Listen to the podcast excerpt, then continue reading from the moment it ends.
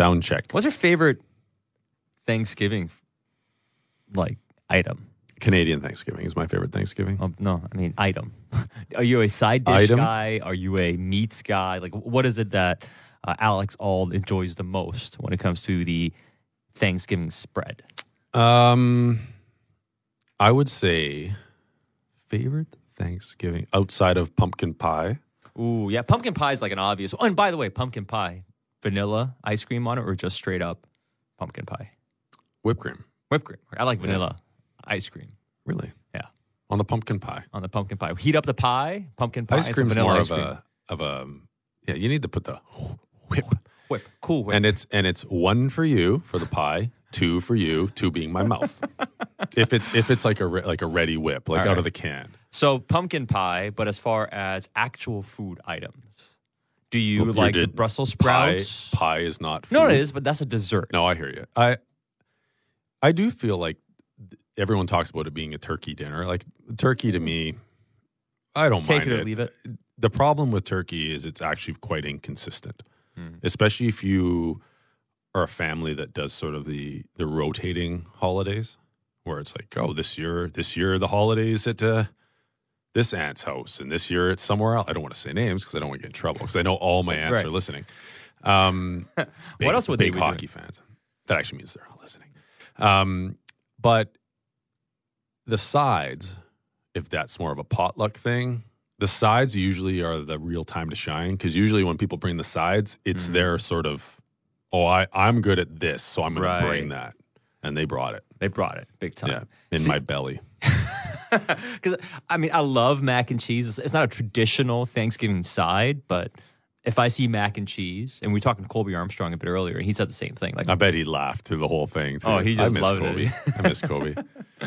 but yeah, mac and cheese. I don't know if it's a traditional Thanksgiving item, Absolutely not. but if I see mac and cheese on- as a side dish, that's what I'm going for first. really, 100%. You just get in there after Oh. the mac and cheese. Especially baked mac and cheese I think we're gonna with say a crusty especially top. bacon mac and cheese. Well, That's that where would I be good thought you too. were going. Yeah. I've had uh, bacon mac and cheese baked into it. It's good, tasty, baked bacon mac and cheese. Mhm. double baked, That's what I do for warm up exercises before the podcast. double bake. No, baked bacon mac and cheese. Uh, right before you get on air. Yeah. To uh, loosen up those vocal Well, I, cords. I don't have the same training I used to because I don't have that daily Yes. on air um, f- feeding. I don't know. Feeding? I, I just thought of a, of a right. Thanksgiving buffet. Oh, you're going to spray yes, a bottle. almost, Okay. almost. All right, Let, let's not do that. Is All that right. enough preamble? I believe so. Okay. All right. Let's get to the meat. or the let's get to the turkey of this conversation. Uh, some gravy on top. Mm, gravy, I, Brussels sprouts. I love good, good, good stuffing or dressing, as some stuffing. say. Yes. You know it's a great great meat item that doesn't get doesn't happen enough? It's prime rib. Prime rib instead of ham and turkey. I go no, prime I, rib. no one is disputing the quality. I'm saying prime good- rib over turkey and ham. prime. Yeah, but prime rib. That's a that's good. Yeah, it's a saying. pricey, difficult item to get right. But it's it's better. I agree. I mean, like turkey prime takes a long time to make Mm-hmm. too. It's not like it's you just pop it in and it's done unless you get it prepared. All right, enough. We'll get to real pop the talk. weenie, drain the bun, or the little warm biscuits. Oh, butter. Toasty biscuits. And producer Cam has left. yeah. Uh, is is this a show? Hello. Anybody Here, left? Let me have a sip before we begin. Or you could you could start it off. All right.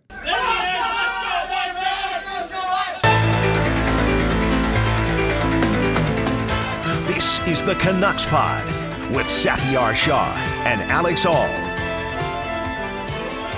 Welcome to this week's edition of the Canucks Pod. I'm Satiar Shah with Alex Auld here on Sportsnet and Sportsnet 650. What is up, Aldi? How you been? I've been good. Yeah, I've I know it's been uh, a busy time for you and your family this time of year. Very well, very busy.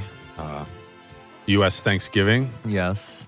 tied into Black Friday, holiday sales. What do you what do you got going on with your water bottle? It's just I just okay. a sip So of it. real real pros. Okay. You undo it Uh-huh. and, you, and you leave it because you can't be. But I might like tip it over. well, you might I'm clumsy. yes, but real pros they understand balance and equilibrium, and they understand that you know bottle and just put it on a flat surface and you're good. Herein Anyway, that's the what the, problem. squeaky noise is. You're not a real pro. Exactly. Yeah, you're a vol- ex- you're a volunteer. You can't expect an amateur to behave like a pro. Good point. Very good point. um, yeah. So very busy time Mm-hmm. at the uh, at the jewelry shop. Yeah. Um, Little Melanie Auld jewelry plug. I see Melanie Auld jewelry everywhere nowadays. Yeah, I see it in my dreams. I've been I've been making I've been making boxes for days straight. Folding Like tissue gift boxes? No, like, shipping boxes. I've been folding tissue and making boxes and I'm like what is up with my career decisions?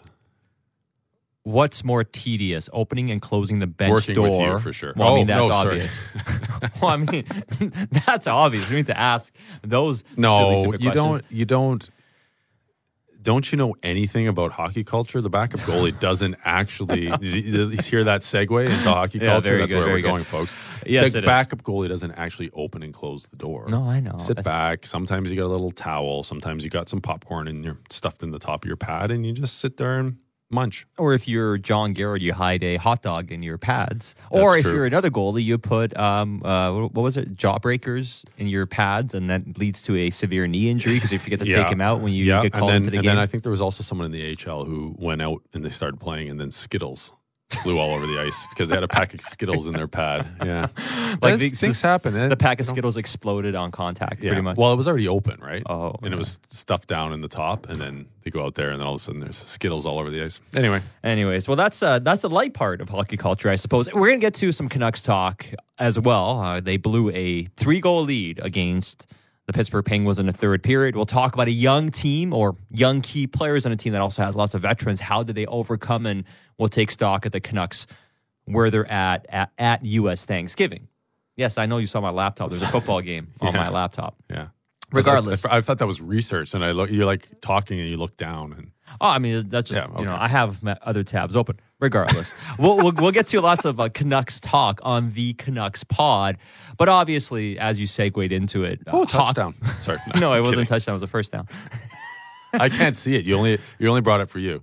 Well, do you want to No, watch? I don't. It Here. would just distract me from the topics at Yeah, hand. multitask. All right. Hockey culture has been talked about quite a bit the last little while. And I mean, we don't have to sit here and revisit the Babcock situation, the Don Cherry situation, and the Bill Peters one because, you know, everybody who's listening now has heard these stories. They know what's going on, and everybody has an idea of where they stand on these issues. The biggest, to- the bigger topic, general topic that we wanted to get to here is is there something that needs to change within the confines of professional hockey? And let's step aside from, say, the minor leagues for a moment, just about the NHL, especially. Is there a problem here, or is it a bigger human problem that we keep pigeonholing into pro hockey? Well, I would say both. Uh, yes, I think things need to change. I think, um, but that's that's society as well. Uh, the the way I've always viewed it is that um, sports, professional sports, uh, any anything that sort of creates that has that entertainment value, has a group of people, like minded individuals, trying to achieve a common goal. Like and and sports, sports teams, it's this this sort of hyper concentrated version of a, of a certain area or a certain segment of society. Like a, that's a microcosm of what else is going on in the world. And at the end of the day, there are there are so many things that go into it, so many factors. 100% in my mind, there need to be changes, but 100% in my mind, there need to be changes in all walks of life in, in so many different aspects. And, and when you look at it from the point of view of young players who leave home at a young age, are raised being told, you know, to respect your coach, to to do what your coach tells you, which is what I tell my my son as well. Mhm. And and I, I raise my kids to be respectful of authority figures. That's why it's so important that the people that are put in those positions of trust are the right people. And and that is that's a crucial aspect as well. There there is there is so much to to get into on all of this. I, I just I see that you leave home at a young age and you're you're just trying to fit in. You're trying to make it. You have a dream. You've sacrificed a lot to try and make that dream a reality. And you're just trying to stay in some some instances, you're just trying to survive another day in the sport, in on the team, in the locker room. And some people who, if they've been taught to respect their coach and respect their team and their teammates more, if the if the emphasis is more to respect those things than yourself as an individual, then I think things can get a little bit dicey. And then on the flip side of it is if, if somebody is abusing that power they have And and in this instance, we're specifically talking about coaches. If they abuse that power that they have, then that's what it is. It's abuse. It's abuse of that power, and it's you know we hear all these terms, whether it's bullying or all these types of scenarios. Like that's that's what it is, and it's wrong. And it's something that I I, I think there's hope for because we're having conversations like this because people are are putting their stories out and and being heard and so I think there's there is a path forward. I think there's promise in that, but there's still a lot of work to be done. It's not just a race issue. It has become about race because of what Bill Peters said to Akim Aliu. This goes back to yes. um, the Rockford team in 2009, dropping the N word, talking about the music, uh, musical selections, mm-hmm. I suppose, that was playing in the locker room. That's just something wrong on a human level. But I think the point you made, which I find interesting, it's the abuse of power and what type of behavior has become normalized within a locker room. And of course, what happens in pro sports is a lot different than what happens in real life, but at the same time, there are some similarities. There is something accept, more acceptable about behavioral and what things people say in a locker room as opposed to what happens in a work culture. Like some of the things that people say yeah. with even teammates joking around, the things they say in a locker room is a lot different than what you can say in your lunchroom at work because Absolutely. some things will not fly. But there is something about people being afraid of speaking out because they've been told and they have to accept that authority matters. And so, where does how big a part does the fear of authority come in to the point you made? Not just because you're fear, afraid of the person in charge, but you're more afraid of hurting your own chances at longevity in the sport. Well, it's it's that is a big part of the problem, but it, there's it's difficult. It, it's a uh, obviously a difficult thing to discuss, but I think it's so important to get into because on the one hand, in my view, part of what makes hockey culture great is also what makes it so problematic. And that is that sort of that loyalty, that that team before self type of mentality. Tribalism to some degree. Exactly. But on the flip side of that, like too much of that can get carried away and and you can get caught up in that as being your loyalty. And like I said, you're respecting that or you care more for that than you do for yourself or more than you respect yourself. And I, I, think that that is is something that can get lost in it all, or or even you know you can witness something, but you're like, well, that would that would really not be good for our team. So let's sort of sweep mm-hmm. that aside. And at the end of the day, uh, yes, I agree with you that things that are allowed to be talked about or are accepted in in a locker room in a sports setting are far different than other workplaces but I also and part of that is because I think there's a lag in in that type of hyper concentrated environment of a professional sports team. And because of the fact that you're just that much more like-minded and and you're that much more of a about common goals and so there's there's less diversity. And I, I don't mean diversity and even though it is uh, it is something obviously like whether it's racial but just you have more that you are in line with in terms of, of the way you look at society because you're you're in this hyper elite segment, right? Like you you've you've worked up, you've come through, you've been shaped through this same process the whole way up. And so you end up with these these situations where you you tolerate more, and part of that is because institutionally it's always been tolerated, and it's just what you've been told to accept. And part of it is because you, it, it's just a different different environment, and different scenario. So it's that is changing. It's changed a lot. It changed a lot through my career in, in 12 years or so of professional hockey. And, and I can only imagine now the way it is in, in a locker room. And it's very different than it was. But there's still certain aspects that would be the same that I think you, I want to see continually challenged. I think that that's important. And I look at that, this now through the lens of a father, mm-hmm. looking at raising both a, a boy and a girl. Uh, coming up in not just in sports, but in the world, in society, in, in what it is you want for your kids and how they're going to see the world, how the world's going to treat them. And it's, uh, it's, it's, it's a scary time. And as somebody who has, has gotten so much personally from the game of hockey, I find that you end up kind of defending hockey culture a bit, like because people, people often want to just paint something with with broad strokes and just you know one brush this is the way it is and it's you know, there's a lot of really good about the game too, and there's a lot of really good things that come out of out of sports. And and you know I, you and I know that. We work at a sports radio station like and it's sports has been my my livelihood for as long as I can remember. But it's also there's more to it than that. There's a, about working together as a group as a team having those common goals. And it's it's something that I want to see um, you know I, I love the discussion. I love that in society right now. It, people are forcing issues and we're having to have some difficult conversations but I think that's when I see sort of a path forward I think that's why I believe that there's um, a chance that things can improve because people are people are out here having these talks and and you know I look at it from in so many areas. I think of the work like Corey Hirsch has done w- from a mental health point of view. 10, 15 years ago, people would have been scared literally to death to have those conversations. And the work that he's done and has, has given other people the strength to come out and share their stories and more and more stories. And now this is another door that's open to crack that's going to continue to go. And I think it, it could be scary to see where it goes. Some people that are going to surprise some people, names are going to be dragged out into this, but that's okay, big picture, because I- I believe it's towards something better. One thing I want to see, because I'm not a big fan of let's just uncover all the perpetrators of certain acts and then try to outcast them in society. Say this person Yeah. should never work in hockey again, and this person should never have another job, this person belongs in jail or whatever.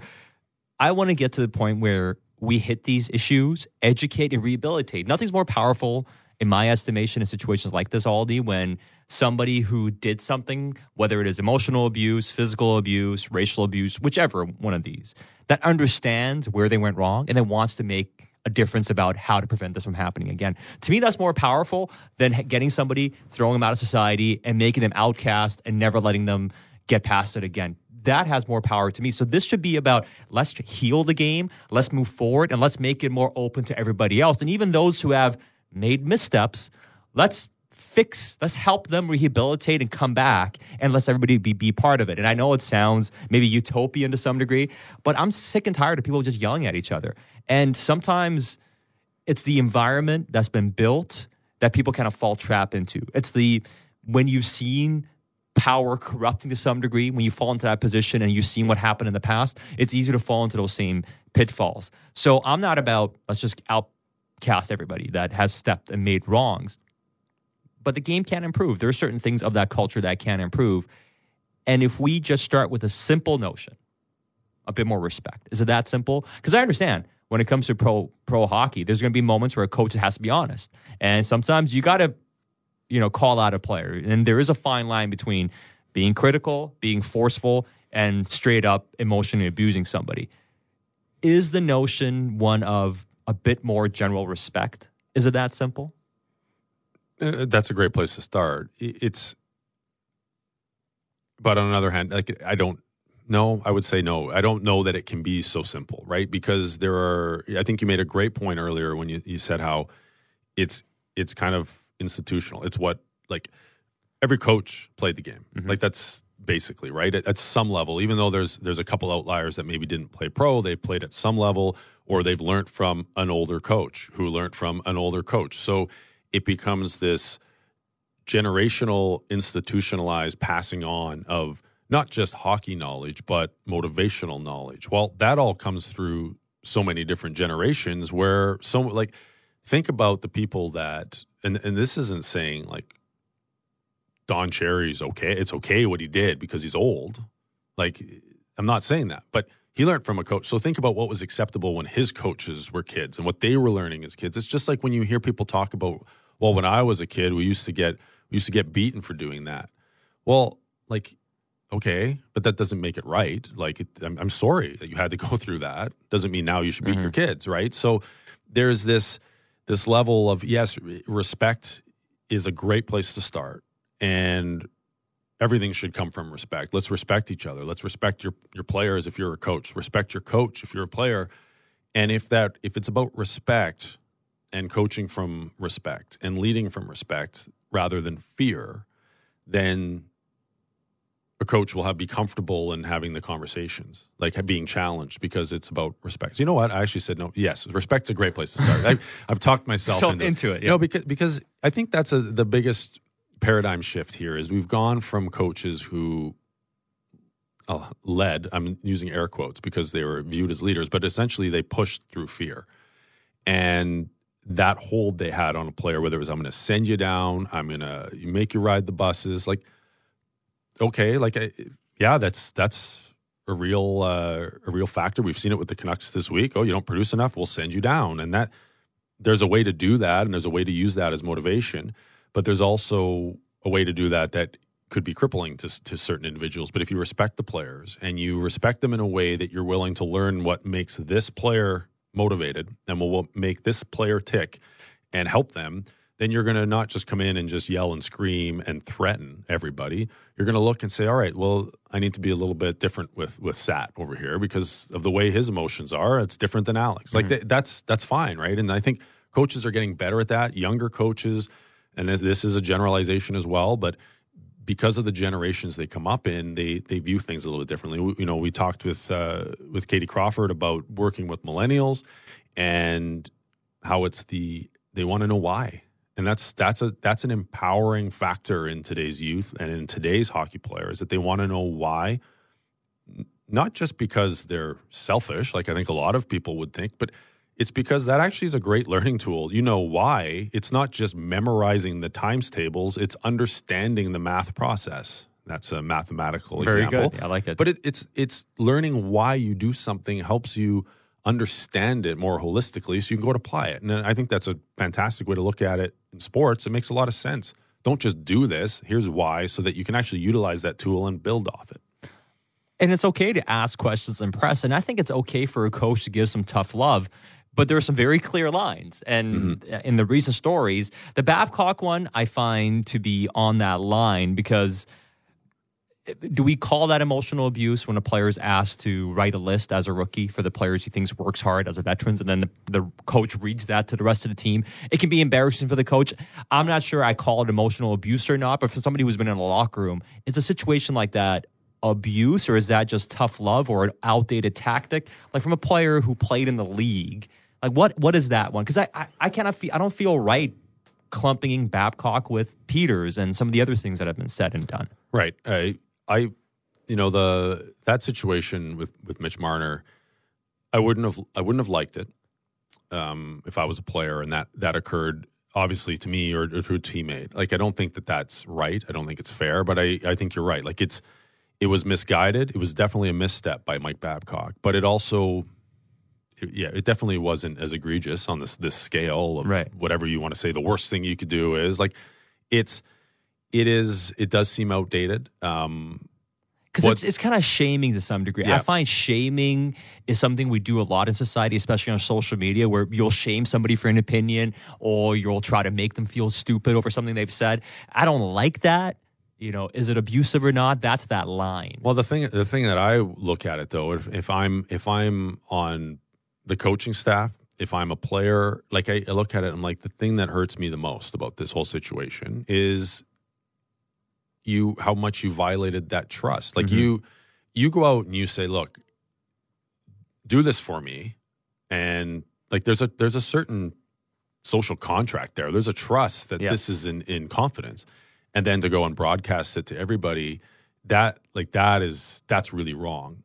But I also look at it, I'm like, that's just undercutting yourself. Your mm-hmm. own credibility with the locker room, that's a massive hit. That's because, how you lose the room. Exactly. So I don't like that, but I agree that I I, would, I don't I don't lump it in in the same. Although it comes from a lot of the same place of my way. You know, I have power, abuse of power, abuse of trust, and that's a slippery slope. Mm-hmm. And that's why, as much as I want to say, yeah, it's not as bad, it's dangerous. Like it, it it's a dangerous thing. And and then you look at it and you say and this is what I started this by saying there's so many different aspects, and you can't just lump it in. Like you can't just say this good, that bad.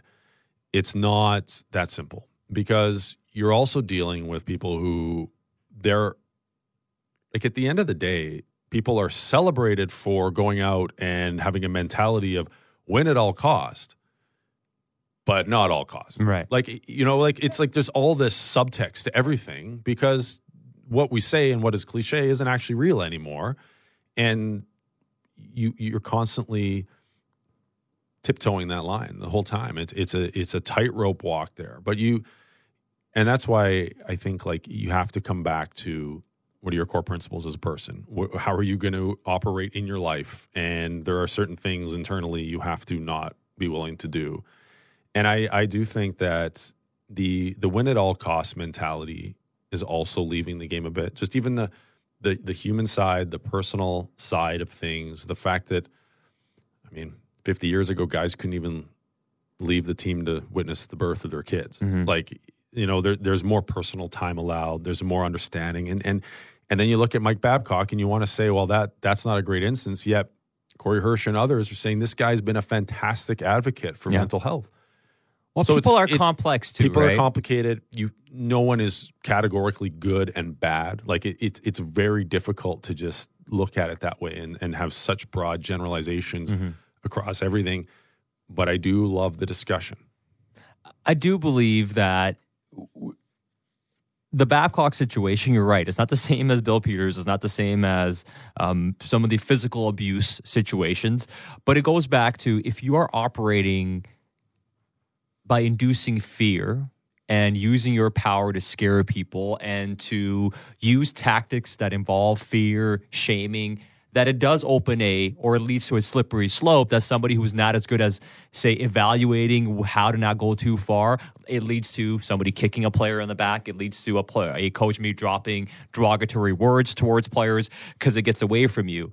So everything is is interconnected to some degree but it's also one of those things that it's not an easy solution. So start with respect and it's very simple too sometimes. Don't physically abuse somebody else and don't use derogatory words that are racially insensitive, like or blatantly racist.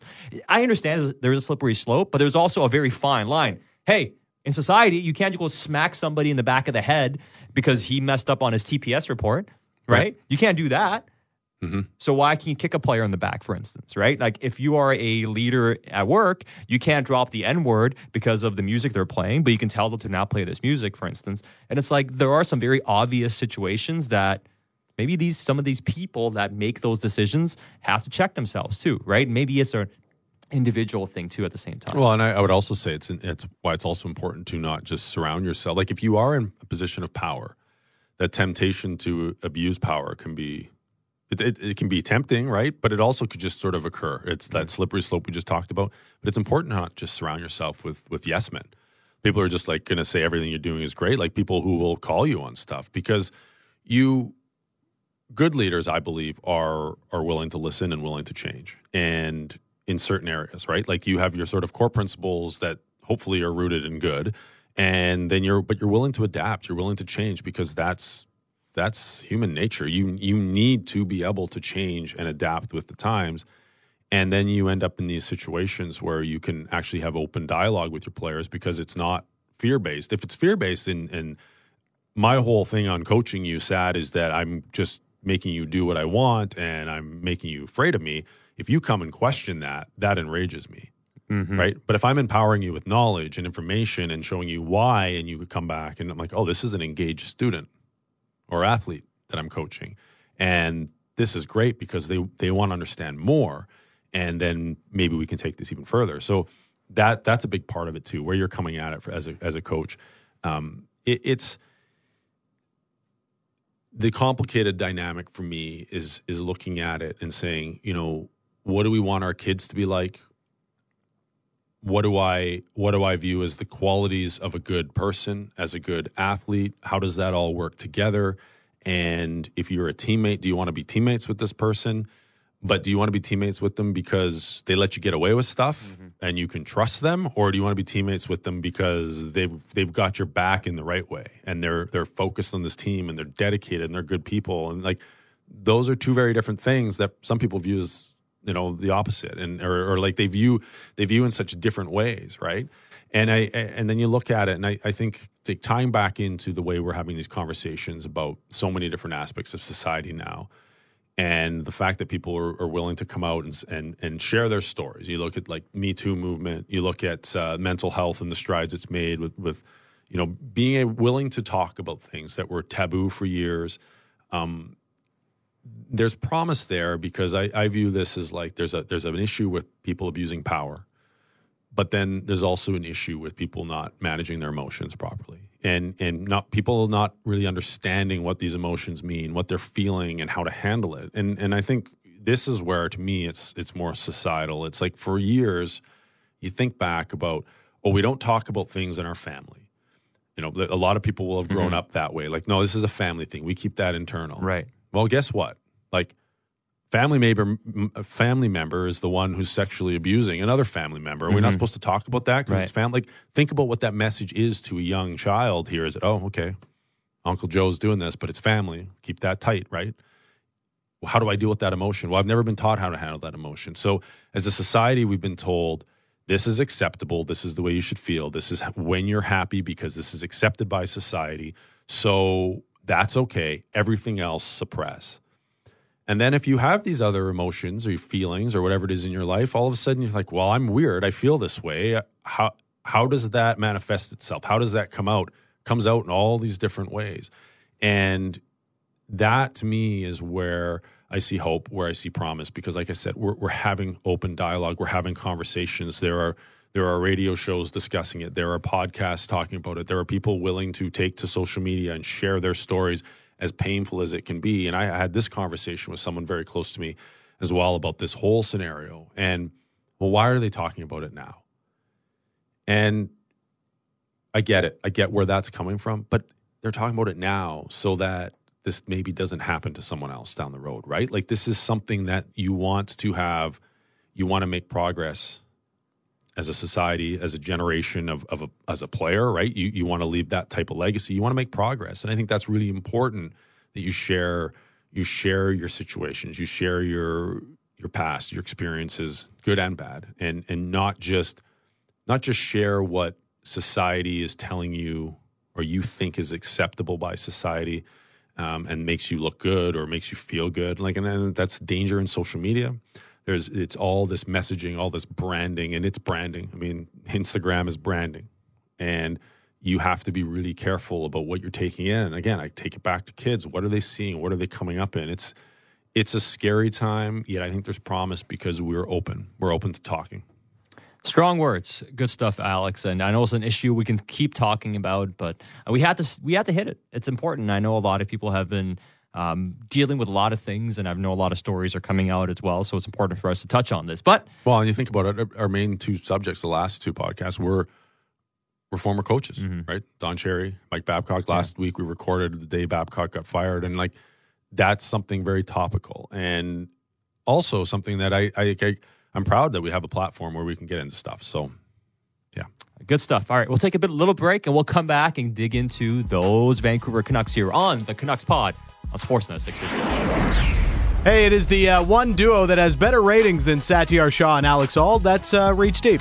Do we know that for a fact, Reach, about the rating? Uh, I'm going to make it a fact. It is definitely not a deep reach. All right, one of the reasons that is the case because we have Chris Johnston every Monday, our NHL insider of Hockey Night in Canada. Yeah, and we have Shane O'Brien on Wednesdays at 2 o'clock. Our favorite former Canuck and yours. Sorry, Alex. Yeah, but Alex is still a great dude. I mean, we, we all remember his MVP season with the Canucks. Yeah, don't ever mention Marty Jelena around here. kind of hurts him. Uh, we uh, we love Sat and Alex, and uh, it's good to have this show on board uh, here at Sportsnet 650. But of course, always be listening to Reach Deep, Dan Riccio and Randip Janda, 1 to 4 on Sportsnet 650.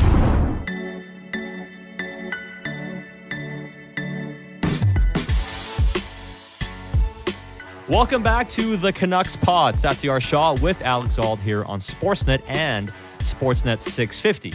These Vancouver Canucks got off to a great start this season, gone through some struggles, had some injuries to some bottom six players, and then the other night in Pittsburgh happened. Poor first period. It looked really bad, a lot like what we saw in the against the Flyers in period two and three. Then they come alive in the second. They take a 6 3 lead in the third period. And everybody's seen what happened and, they've gone through it. And they have big games coming up this weekend, back to back against Edmonton, home and away. What's the psyche like for a team that now, on two occasions, has squandered three and four goal leads? One at home against the Capitals, the other night in Pittsburgh. And Travis mentioned something mo- uh, interesting post game. And he said it seemed like the moment got to some of the young guys a little bit. He did single out the younger players, feeling it a bit as that game was switching towards the Pittsburgh Penguins. It's six three, and I know our team was feeling pretty good about themselves. Hit the post to make it to make it seven three, and we take a penalty, which happens. I thought we made a couple individual mistakes that we'd like to have back, uh, and they get they capitalize on it and make it six five, quick.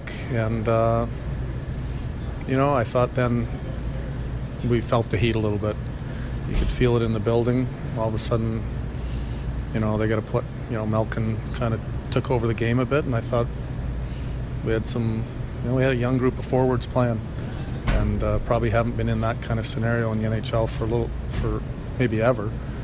And uh, it felt like all of a sudden we couldn't, we wouldn't make a play.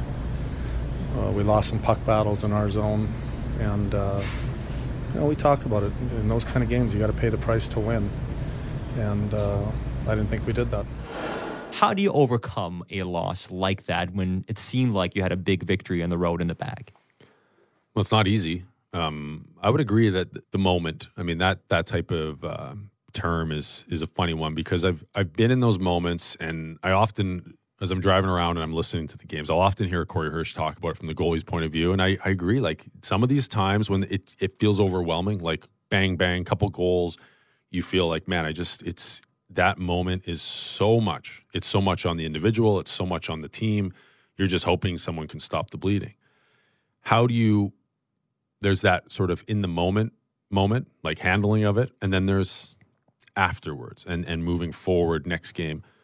I would say though the the Canucks responded pretty well last time this happened when it was the blown lead against the Capitals. Like they they it's not like that just totally derailed derailed everything. I'll be really curious to see how they manage the the coming week here, the coming weeks, and health is is something that's that's real, but it's also opportunity, an opportunity to kind of test some of these young guys in these spots and test some young guys like Adam Gaudette, who's done a lot of really good things, but then has to take a couple really key face-offs as well, and maybe maybe fails a bit in that area, but that's okay. Like it's part of learning. I think that's the key though, is you don't you don't get so caught up in the moment from a looking back and dwelling on it point of view. You want to learn to manage the moment. You need to get comfortable being a little bit uncomfortable, and sometimes the only way to do that is to go through it and see, and then you you you take what you learn and you look at what you can improve on. But I overall, this team has had some some pretty good responses. But it's learning, right? And and you you take that time to kind of get there and and I look back at a lot of really good teams. They who you look at and you're like, man, this this team's rolling right now. Whether it becomes a dynasty or a couple cups, and you they with these growing pains they go through, and that's part of learning. It's part of learning what's it like on a six game road trip. You're flying all over the place, off days. You're just trying to sleep whenever you can. You've got to mix, you know, figure out when you're eating every meal, like all of this stuff that a lot of people look at and kind of take for granted or, or just out oh, man, they're high paid athletes mm-hmm. flying charter like this should be easy it, it takes a physical toll and you learn it in the moment and, and there's there's no way to really prep for it and so you have to go through it and then afterwards you sort of debrief and, and talk about it whether it's the guys hot stoving about it over a beer or on the plane or whether it's the coaches and having a more more uh, you know official meeting with the guys but you talk about these things and talk about those emotions and that's that's the kind of stuff where when Travis Green is like, yeah, we, we you know we we discussed that in the room. Like it it comes up. It's like, hey, this didn't go well, but this is how we can handle it going forward. This is the things we did do well, and I think that's important too. Is to look at some of the positives out of a game, and and it, some people would be like, hey, there's no positives out of that game. I mean, they scored six goals, five at even strength. Yeah, like the, there's there's some positives there. They just you know didn't score didn't score more like the other team scored more they gave up eight well that's not good either right but there are some positives to take from it and learning how to manage the moment like like all things i mean life's timing right like whether you're a comedian mm-hmm. or whether anybody it's timing your opportunity being able to take advantage of it not being able to take advantage of it and sports is great because it's this consistent like over and over again back on the horse again. You go back at it tomorrow, and sometimes like, and that's what I love about in, in minor hockey when you get into a tournament setting is it's like two games a day. The memory is so short, you can just roll right. Oh, next game, next game, next game. NHL is a lot like that. Uh, but, but for grown-ups, like it's it's every couple days, sometimes back to back, you get right back on the horse again.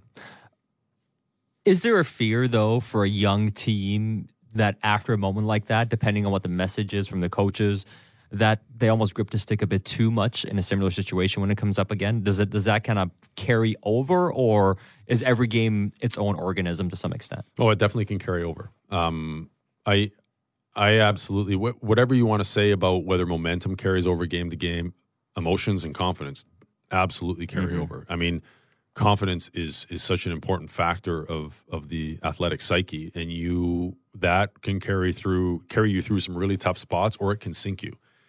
So yeah, how you manage that, and again, so like I said, it's it's the moment, it's the actual time when it, the instance is occurring in the game. How you manage that, how you manage the pressure and the momentum of the game, but then also how you manage post game and and and the self talk is really important.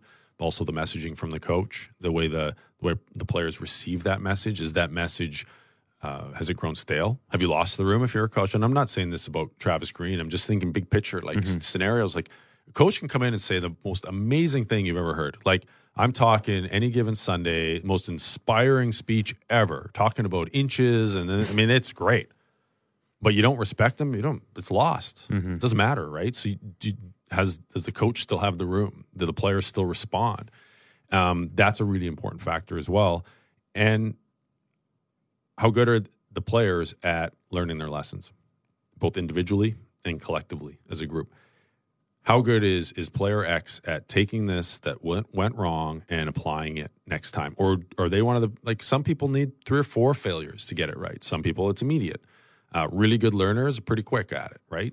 Some guys who aren't as good, and yeah, pretty good learners in terms of general society, but we're also talking about a pretty filtered down elite crop of people um, playing professional sports in a league. And you're like, all right, how good are they? How quick can they pick this up? Because guess what? Someone else is also going to be applying some pressure on this as well on- the other team. And so you have to kind of you look at all those factors, and, and the message is, like you said, it's it's crucial how you respond, and that's that's I, I always think back. It was a, it was a brutal year for me. My year in Florida. Um, Ed Belfour would always say to me, he was my goalie partner, and he would say, "It's not what happened; it's how you respond. It's how you respond." That's a Hall of Fame career right there. Right. Well, and, and the response is easy to say respond the right not way. mine. No, it's easy to say respond in the right way. But what can a coach do within a game? Because I Mm-hmm. do believe we, we talk so much about, or at least fans talk a lot about, should have called the timeout. And one of the reasons I believe uh, fans and oftentimes media fixate on the timeout because it's the one easy thing to look at from an NHL coach. Like, that's an Yeah. obvious one. Call the timeout. Maybe that makes a difference. Because it's much harder to evaluate everything else about hockey because it, it works and moves so fast. So sometimes the formational stuff, especially on TV, when we don't have a view of the entire ice, it's harder to understand. Okay, what stylistically are they doing different to stem the tide or whatever? But that whole timeout notion, if that timeout was called when it was six, let's say six four instead of six five, does that make a difference as a former player? How much of a difference can something like that make? Maybe, right? Like it, maybe it does, or maybe maybe he calls the timeout and says something stupid. And everyone's like, Like- "Oh, Well, yeah, like you, you- timeouts are a valuable commodity as well, too, right? Yeah. You want to keep that in your pocket because you might need that. You might need that timeout, and so it, it's. It, it, I laughed though when you said it's an easy thing to point out because it's one of the few things that it's tangible. Yeah. it's understandable. Yeah. it's it's obvious." it's statistical in Yeah. a way, right? It's it's something you either have your timeout or you don't. You used it or you didn't. This Yeah. is when you used it. Okay, oh, it's an easy thing to look at. Mm-hmm. It's almost a lazy thing to look at as a turning point or a reason. And it's it's. I'll probably get in trouble for saying this. That means it's going to be good. So make sure you're recording, Cam. to me, it's that sort of thinking. It could be right. Yeah, maybe. Maybe that stops momentum. But it's also the kind of thinking of the minor hockey parent who only understands goals, assists, and penalties because it's the only thing that's counted. Mm-hmm. Like, well, my kid's no good; they don't score, or they're great; they score. Yeah, but they score, but they can't win a battle to save their life. Like the the puck is bouncing in off their head. yeah, like it, you it's know. not good. So uh, there's there's more to it. It's nuanced. There is so much about it that like you don't you don't know. Maybe he doesn't feel he needs a timeout because he's putting his most experienced players on the ice right now, who he trusts in that moment, and he's reading the riot act to everyone else on the bench. or you know what I mean? Like we don't know what the idea, what the thought process is. Um, well, I would say this about Travis: he's fairly open with with that type of thing, but no coach is fully open about what they're exactly thinking in the moment. Nor can they always remember it. I mean, we're people, right? Like, and not everyone remembers every every decision, or maybe you just don't you don't think to, and that doesn't mean you're bad or doesn't mean you're good. Like it's it's should I use my timeout? No, I might need it later for a challenge, or what? I might need it later because maybe we need to draw something up, or man, we're I, I trust these guys. Is trusting someone to get through it as a bit of a test, is that a bad thing? No. Maybe it's just seeing what they can do, what they can't. Just give and take, right? You you you you give these young players a little bit of rope, see what happens, give them a leash. Can they handle it? No. Next time, maybe he will call the timeout then. Maybe he won't. Yeah, I always look at that and I kind of wonder. Yeah, sometimes, yeah, go ahead, call the timeout. But I do think we fixate on that a bit more than the actual value it has within a game. And when it comes to Travis, how important will it be here these next two games, back to back against Edmonton? One on the road to finish up the six game road trip on Saturday, then back home on Sunday against the Oilers again. How important is it for them to get good results in both games. I'm not saying win both games, but let's say you pick up three out of four points or something. How important is it when they come home for December, where the schedule gets a bit easier too, not as many games, the opponents aren't as strong as the ones they face in November? But how important are these next two games to get things back on track? Well, the, in theory, you could win both, right? You mm-hmm. could get four points and not play well, and Yeah. that to me is a dangerous trap because a lot of people will look and say, "Oh, they're they're back, like everything's good, all all's well." But that also is is kind of this, like I said, it's a trap that you're oh we're, we're great. So to me, it's more. It is important. These games are important to me. It's more important that they they show well in terms of their process. That they go out and play the way they need to play to be successful. Um, that they that it's not that it's an opportunity that gives them. A, they go and play games that are chances to win. Right? They give themselves a chance to be successful. Doesn't necessarily have to be successful because what the players players know when a coach walks in and sells them on the idea like, yeah, you lost, but you could have won. Okay. In, in an 82 game season, you, you have to take that as a bit of a victory. And people people love to scoff and laugh at moral victories as a saying from a coach, but it's true because the players get it. Other people don't always get it because it's not quantifiable. You can't count it. You can't count it on a table somewhere.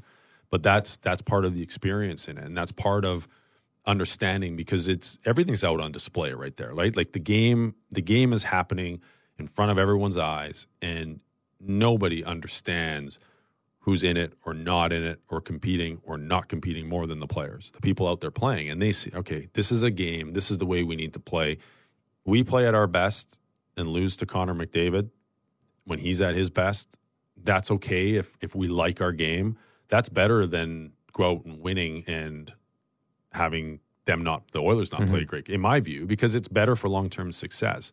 Yeah, a one off, you need the points, sure. You, you want to get a win any way you can, right? But you look at it, it's about building still. This team is still building. They still have to find their their process. They still have to find their identity.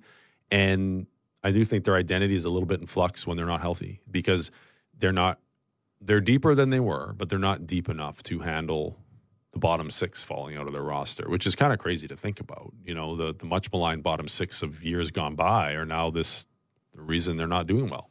But part of the reason is it just puts so much more pressure on some of the other guys. Like Yes. Bo Horvat has to play 25 minutes Yeah. a game, has to take every too face off.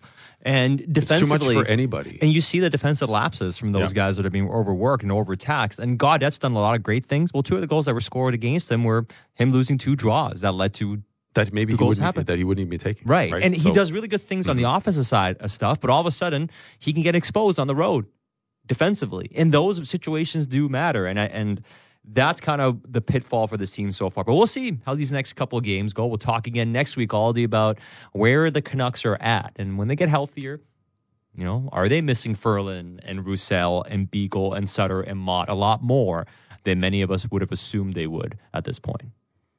You know who they could use? Who?